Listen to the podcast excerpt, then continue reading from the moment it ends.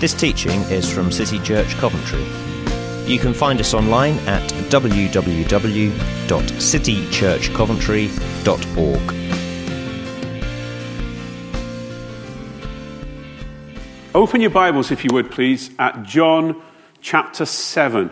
John chapter 7.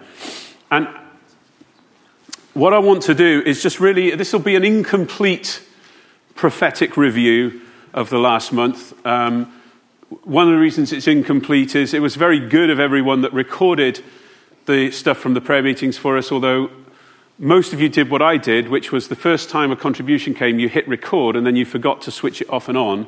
And so I think we've got about 16 hours of recordings. Um, much of it is just people going, hmm. Amen. Which is, which is beautiful, but then does take a little bit of working through. Um, but, and, and then just because of my own technical incompetence, some of the files appear to be in forms that I don't find a way of opening them and listening to them. But I've listened to probably about three quarters of it. So um, if you still have recordings that you've not sent in to John or uploaded to where he asked you to, please do that because we would like to uh, distill this down and, and really make sure we don't miss anything of what God has been saying. But at the same time, I think it's not just what God has been saying, it's what we've been catching. And one of the things that's really blessed me is, is how that actually what God has been saying, Jesus uses a phrase several times, particularly in chapter 2 and 3 of Revelation. He who has an ear to hear, let him hear what the Spirit is saying to the churches. And there can be lots of words, there can be lots of prophecies, they can be very wordy, they can be very short. But really, what God is doing through that, He wants to get the word into you, and He wants it to be lived out of you. And it's good to listen to all of it, but it's much better to listen to all of it and let some of it really go down and produce some fruit in you. If we try to do everything, if each one of us tried to do everything, we would run ourselves into the ground pretty quickly. And one of the things is the discerning of what lands with different people. Um, particularly when it comes around to direction, that we'll find that God will speak about something, and, and, and, a certain group of people will respond to that and run with that. And he'll speak about something else, and a different group will hear that and respond to that and run with that. And, and that's, I believe, what we're even beginning to see now. And as I was looking through the things that God had said, I thought, where's there a scripture that kind of maybe encapsulates some of, some of this that we can uh, kind of see? Because when God, again, when the prophetic word comes, the prophetic word will always be in accord with the scripture. That doesn't just mean it won't say something that contradicts the scripture, of course, that's true as well. But it will actually be, an, it will be something that God has already revealed in His Word. Just in, particularly activated for us, and often with kind of like applied geography and timing, because the geography and the timing is not going to be in the, in the Word. Like Kerry was talking to us about Paul, you know, trying to work out where should he go, where should he go, and he has a dream of a man of Macedonia. Well, he could have read as long as he liked in the Old Testament scriptures, and it, although he would, have, he would have found some references to, to the Greeks, he wouldn't have found any references to the Macedonians.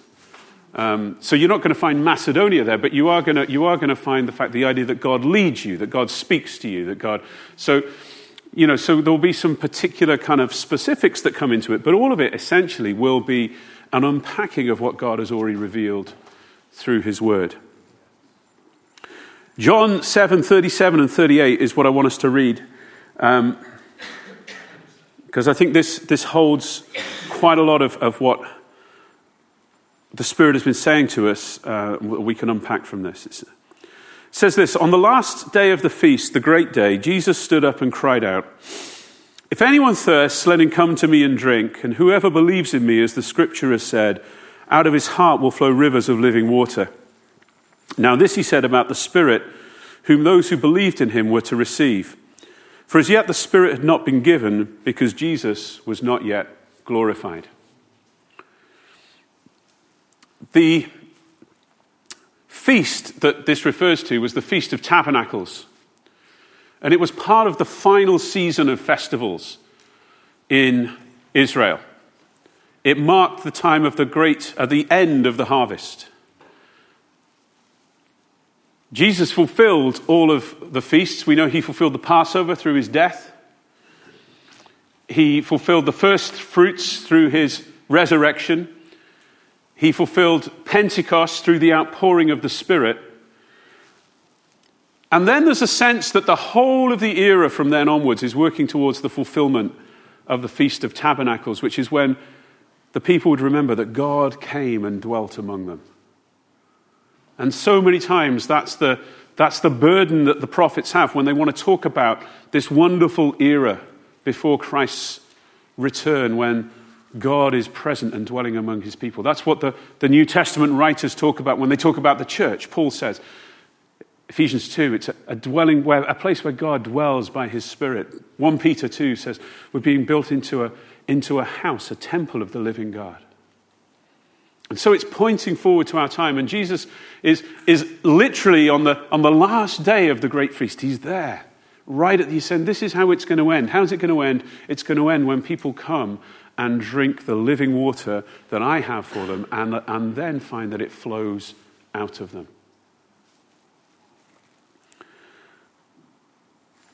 God spoke to us, first of all, through Kerry, and then a number of things that have come through January about a new paradigm, a new way of thinking, and a new way of operating. That's, like we said, one of the reasons we want to refresh the life groups. We want to say that the things that we do, the regular things that we do in our life together as a church, we want it to be fit for the next season. And so there were prophetic words that have come and talked about a changing of season. God's changing us, and, and God works like this. Okay, he takes us through different seasons. He, uh, he, a season with God is a time where he has a specific purpose. And then once you've fulfilled that purpose, he's going to say, right, it's time for another season. And that's why seasons always have an ending before the new season has a beginning. That means some things get left behind, and other things have to be embraced as new. And that's always uncomfortable, but it's how God works he embeds it in creation, where it says there was evening, there was morning. It's a new day, a new day. God has also, I believe, around a new paradigm, He's talked to us a lot about changing our expectation. I shared a few Sundays ago about what it means if we want to see everyone win one for Christ this year. Some of the facts and figures and the statistics that our friends in India work on, which is basically that if you share the gospel with 10 people, one of them will make a decision to follow Jesus. And for every three decisions you get, one person ultimately will be a disciple of Jesus Christ, which means if you want to win someone and disciple them, that's at least 30 people you need to be sharing the gospel with. That requires a new way of thinking. But God has been encouraging us prophetically to change our expectation, reminding us that the harvest is plentiful. Jesus says that. Matthew 9 32. Let's just have a quick look there.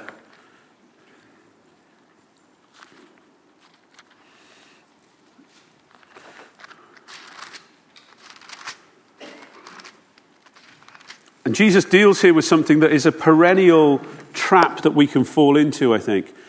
Matthew 9 uh, 30. Oh, I've got the wrong reference there, haven't I? Well, does anyone know what reference I should have written down there for the harvest is plentiful? Is it, Jesus says, yeah. He says, you. Uh, sorry? Matthew, still in Matthew. Oh, actually, no, I can't read my writing. It's 37. Yeah, thank you. I've confused the seven with the two. Okay, so Matthew 37. He said to his disciples, The harvest is plentiful, but the laborers are few. Pray earnestly for the Lord of the harvest to send laborers into his harvest field. And um, somewhere else he says to them, You know, you look and you say three months and then the harvest, but I tell you the harvest is now. The harvest is plentiful. Look at the world differently. We can, we can always say, well, when this has happened and when that has happened, then it'll be, it'll be the right time. But God is saying, no, now is the right time. Now is the time that the harvest is plentiful. Do you really believe? Do we really consider? Do we really think that when we go out of our homes in the morning, wherever we're going into, whatever situation we're going to, it's a, it's a ripe harvest field? One of the ways that will help us believe that, will help us come to that realization, is to confess it, is to, is, is to say it. You know, we talked, about, we talked about praying before you leave the house every day and saying, Holy Spirit, what are we doing today? Um, the baptism in the Holy Spirit means that you have been joined to the eternal purpose of God. So many people are concerned about what's my purpose in life. I've got to find my purpose in life. The greatest purpose in life you have is to join yourself to the purpose of God. And the baptism in the Holy Spirit tells you that every day, every day, you have an opportunity to make an eternal impact on this world. You can do something every day that will have echoes into eternity, that will pass through the ending of this world and into the new heavens and the new earth. When everything that we see around us has been transformed and is, is, is, is, is this world has ended and the next one has come, something you do today can make it through that transition. That's God's intention for us, and that's what the Holy Spirit has been given to us in order to achieve. The message we have, I shared on this a few Sundays ago, Isaiah 40, verse 9. The message we have is good news. And again, we find ourselves doing this all the time, don't we? We, t- we tell ourselves why it's difficult to share the gospel. We tell ourselves why people won't want to hear the gospel. We tell ourselves why, because of the political correctness and this, that, and the other, and probably Brexit as well, it's just so difficult to share the gospel. People won't be open to the gospel. But what does the word of God say? Isaiah 40, verse 9 Get up on a high mountain, O Zion, herald of good news. Lift up your voice with strength, O Jerusalem, herald of good news. Lift it up. Do not be afraid, and say to the cities of Judah, Behold your God. We are heralds of good news. We're here to say, Behold your God. Not kind of like, you know, Behold your God, here I am. No. Um, but actually, I want to show you Jesus. I want to show you a loving Father. And I want to do it boldly. I want to do it from a high mountain. I don't want to do it timidly. I want to, I want to speak it clearly and with confidence because I know it's good news. I know it's good news. Ben shared, didn't he, a testimony a couple of weeks ago of getting to share the gospel with a family member. Didn't know how it would go, hadn't really had much contact with them for a long time, and their response is, Thank you so much. That was such a wonderful thing to say. Why? Because it's good news. It's good news. Let me ask you one of the things we found, we've heard lots of stories of this. How many, just quick show of hands, how many of you had opportunity through the month of January to share the gospel with someone? Okay. Fantastic, okay. what was this one, Balade? Okay. You're like, I didn't, I didn't get the whole Peter package in, and, you know, okay. Well, you know, sometimes, sometimes what you begin is what opens a door, isn't it? And then we just pray, Lord, we want to take more through this door. Okay, so that was maybe, I don't know, about a quarter of us. I don't know, maybe. And I know there's some people not in the room who would have stuck their hands up at that point.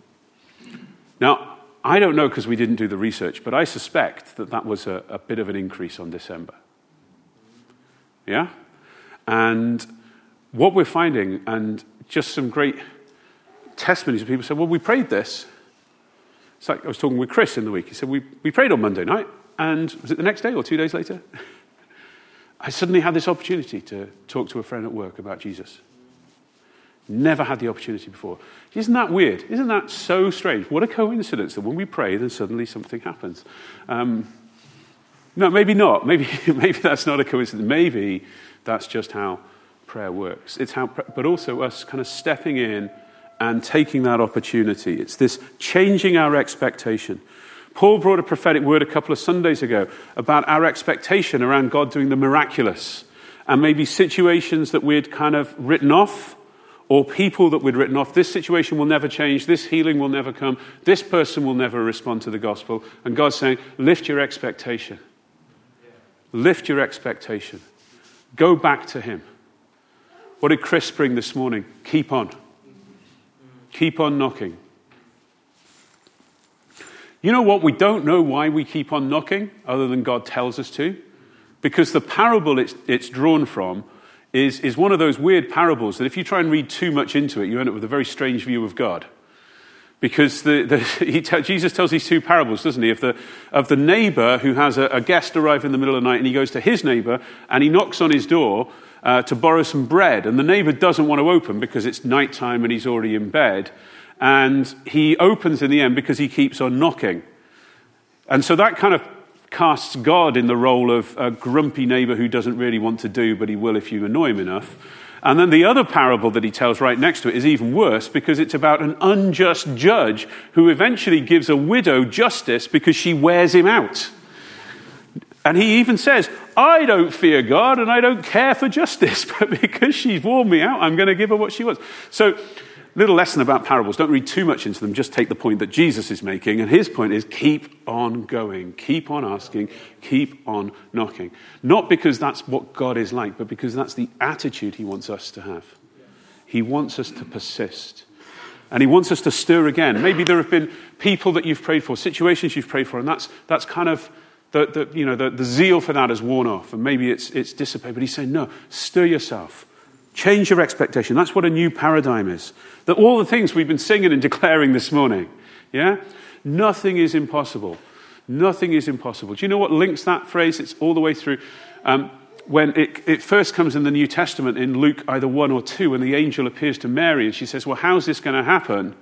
And the, and, the, and the angel says, The Holy Spirit. And Mary says, Nothing will be impossible. And, and this linking of the Holy Spirit and nothing being impossible. And of course, it requires a change of behavior to live purposefully. Like Kerry said to us, nobody would have heard the good news if the 120 disciples had stayed in the upper room. But it's getting out of the house. And as I get out of the house, why am I getting out of the house? What am I doing? Where am I going? Thinking about some of the things that God said to us, for, uh, to us about being purposeful in our going. That came through the prophetic words. He talked to us about going in twos. And it's really interesting because I was probably, I think, about 60% of the prayer meeting. So it's really interesting looking at what was recorded, the ones I wasn't at, and seeing things that are coming up in separate settings and thinking, yeah, this is God establishing his word in the mouth of two or three witnesses. But this idea of, of, of going in twos, maybe, maybe we actually need to just get and go out and walk on the street in twos. Maybe that's what some of us need to do. But those times when we are out, and we are out two by two and, and and in small groups to believe that actually I'm, I'm not just here to have, well, a breakfast with Matt Burden, who now he starts work even earlier. We haven't done, I don't think, because it was barely the next day by the time you had to meet Matt for breakfast. But, um, but, but I'm not just here to have breakfast with someone. We're here as, as those that Christ has sent, two by two. What's he going to do? What are you doing, Holy Spirit? What have you lined up? What are the good works that you've arranged for me to walk into? What's the, like I talked about Larry Tomczak in his book Divine Appointments. If you get that book, get, get hold of that book. It's probably one of those things you can get on Amazon for like 99p secondhand. But this idea, God sets us up with these divine appointments. That when you walk with the Holy Spirit, there are no coincidences. Yeah? So that was one of the things. And I think a lot of what God has been doing has been about sh- changing us and shaping us, changing the way we're thinking, changing our expectations, reframing where we sit in this world. What am I here for? What is God, what is, what is God calling me to do? How, how am I living my life? Am I, am, I, am I expecting that I'm going out into a harvest field? Am I expecting that I'm going out into a place, into a world that needs and is ready to meet with Jesus? The second kind of burden I found as I listened back through these things was the Holy Spirit wanting to draw us into a greater place of intimacy with Him. And in fact, that being the main means by which He's going to achieve what He wants to do. An intimacy with the Holy Spirit that leads to swift obedience. The B of the bang, was that the word, Paul? Swift obedience and being quick to speak. In fact, probably the the most common thing that I, I found as I looked through all the words was this idea of us speaking. The Holy Spirit wants us to speak. That's one of the reasons it's good to speak when we're in here. Because if we're getting, and thank you for the nod, but uh, yeah, let me, let me try it again. It's one of the reasons the Holy Spirit wants to speak here. hey, there we go. See, just that, that use that when, when I'm not the Holy Spirit, but I trust I'm working with the Holy Spirit in what I'm doing right now. And, and when you hear something, you think that's right. The first, your first response is to go, Yes, Amen. And let's go back to Mary, the mother of Jesus. She gives us, she has such amazing insight, this woman. Remember, she actually precipitates Jesus' first miracle at the wedding at Cana. Some suggest, esteemed preacher to my left has often suggested, that actually it was the disciples' presence that precipitated the need for the miracle. Which, if, in case you haven't caught up yet, was the fact that they'd run out of wine. Um,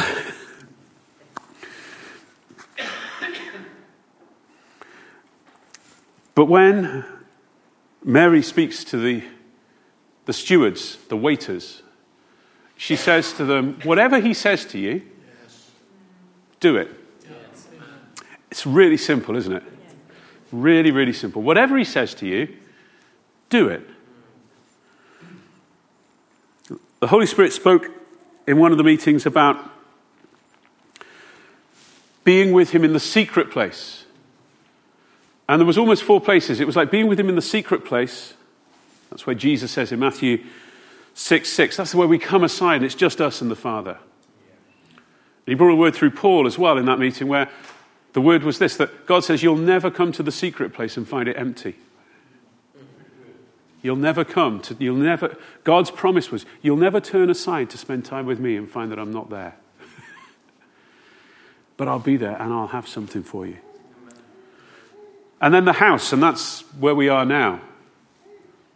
But then there's the street, and there's the harvest field. And the Holy Spirit said, Look, I want you to learn and to become more intimate with me in your secret place and in the place where you gather together in the house, so that when you're out in the street and when you're in the harvest field, you're familiar with my voice. You're ready to move. And I would suggest, and I think, we're, I think we're getting better at this, but I would suggest that if the Holy Spirit prompts you to share something in a life group meeting and you bite your tongue and don't do it, there's very little chance you're going to take the opportunity that comes your way when you're out in the workplace. Just human nature, eh? But it, when we push through and push out of our comfort zones in the safer environment, we, we learn and we come to have a confidence. You know what? When I heard that voice, that still small voice, when I heard that prompting and I acted on it, you know what? It turned out it was God. what does that do to our confidence? So, yeah, speak to me some more, Holy Spirit. I want to learn your voice, I want to learn your way. And then just a few things to, to round off that, that slightly surprised me, first of all. I think there were three references that came through the different times about pride. And God telling us not to be proud. Which is really interesting because I'm not. See, Chris is pulling a face at me. I don't, you know, it's not the kind of thing we go around going, we've got a terrible problem with pride in this church. But here was the context of those. It's interesting. God's warning us about being proud because of what he wants to do. That was the context of these words. Now, that tells me that God wants to do things that if we have a wrong attitude, we could become proudful, prideful of. We could, you know, maybe, maybe some of you are going to end up in really prominent positions. Maybe some of the things that God's calling us to do will attract a lot of attention. In fact, God has made it quite clear that He wants to do that. That he want, He's told us to be, be don't worry about being prominent. Don't, don't worry about that. And maybe, maybe it's actually addressing a, another uh, weakness that we have of, of not wanting to push ourselves when the Holy Spirit is pushing ourselves. But he's saying, Look, I want, I, want, I want to somehow bring you to a place of prominence, so I'm warning you now ahead of time don't be proud. And so I, I, I, I take that as a promise, both a, a, a direction and a, and a challenge to us, but a promise of God saying, you know, there's going to be reason that you could be prideful of some of the things I'm going to do. So just check your hearts. and make sure that doesn't happen. But at the same time, when he's talking about, you know, a, a light on a hill and, and, and don't hide, and uh, to know that actually, actually, he wants to do some things that are going to uh, that are going to make us visible, and maybe some of us individually. Another thing that came through a couple of times was God talking about that our children will be a means of, of bringing people to Christ. And uh, that's, that's one, of the, one of the things that we want to look at and address with some of the things we're going to talk about life groups tomorrow night as well, and how we can uh, create wineskins. Yes, that's the kind of biblical term for a paradigm. Create ways of doing things that will contain and facilitate what God wants to do. Okay. And then there were words that came, and I'm going to finish with this about changing the landscape of the city through the flow of living water. There was some uh, vision, prophetic visions around dry riverbeds and, um, uh, and how the, that actually the channels are ready. It's just that the water that needs to come. And there was the, as we were praying for the city, the observation that naturally speaking, Coventry is not a city of big rivers. It's the city of a few little streams, many of which have been buried. But that God wants to reshape and define uh, the parts of our city by the flow of His living water. And um, it was interesting this week. I'm probably not at liberty to share too much of the conversation, but in meeting with another church leader and just talking about what's God showing you for the city. Um, a very similar heart to reach different parts of the city, parts that aren't reached at the moment places where, where there isn't really much of a witness of the gospel. And more than just a desire, but a sense of actually, we need a strategy. Uh, we need a strategy of.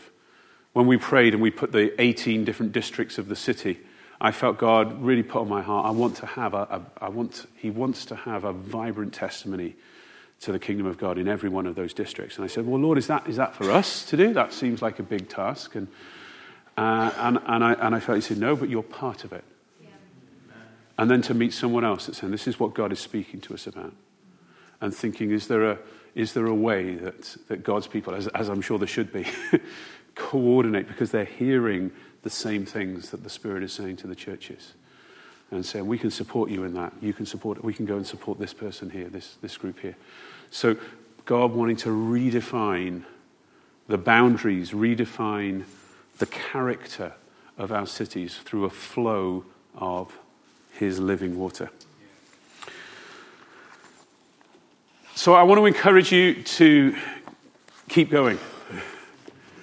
Keep listening. There's an awful lot, there's an awful lot that God has even said this morning, but really he's been after getting something in our hearts, hasn't he? And getting a hold of our hearts. Confessing the truth, speaking out. I want to encourage you to keep going. I want to encourage every one of you that has missed an opportunity to share the gospel to say that's a very good thing because you, you missed it, but you spotted it. Yeah?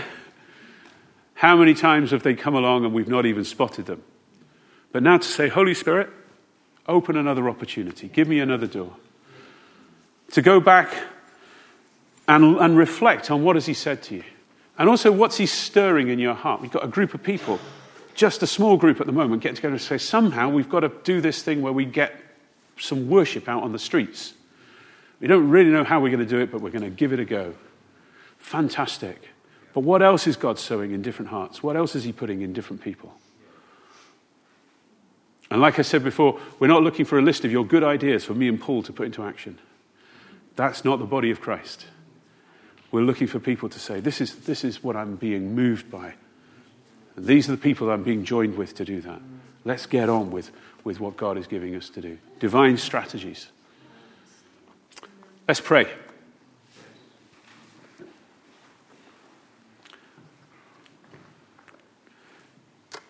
Lord, we love your word. We love your voice. Lord, we love to hear all that you're saying. But Lord, our heart's desire is we don't want to be mere hearers of the word. Lord, please find us to be doers.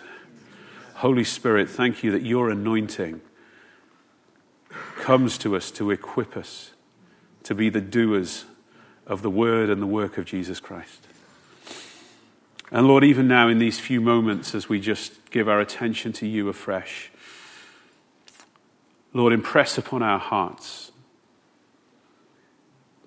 Put fresh desires in our hearts. Holy Spirit, blow on the flickering flames that are in our hearts and cause them to, to burn more brightly. Lord, let our, our passion for you and for your purpose overcome the desires of the flesh, the attractiveness of this world, our own concern for our, our comfort.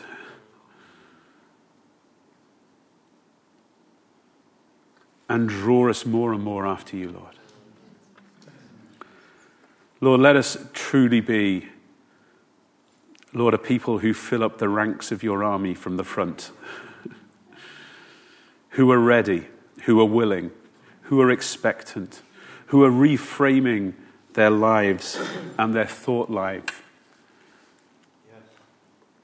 in ways that seek first the kingdom and its righteousness.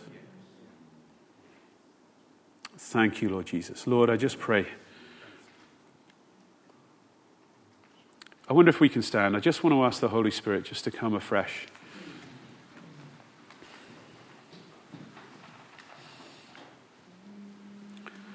I'm just going to pray that He comes as the fire of God. If, if that's what you want to receive from Him, just lift your hands to Him now. Holy Spirit, come afresh, we pray. Like the fire of Pentecost upon our lives, Lord God. Lord, in a, in a way that's all consuming, in a way that's compelling and drives us out of the house. Holy Spirit, fall afresh. Come with the purifying fire of God. Come with the holy fire of God. Come with a fire that reveals Jesus Christ. Come with the power of heaven.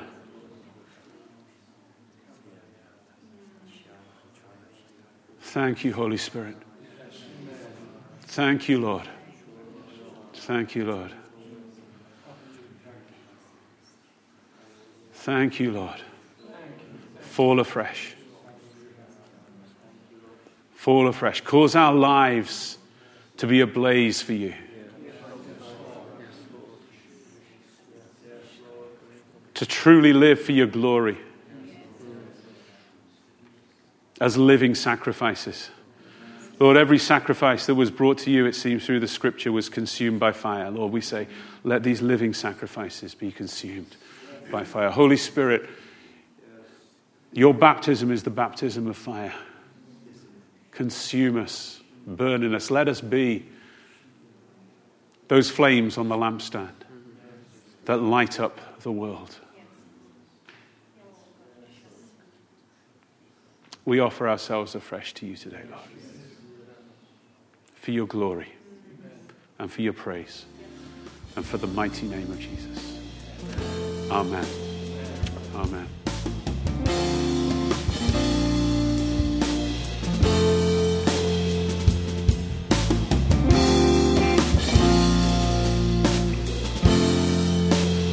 Thanks for listening to this teaching from City Church Coventry.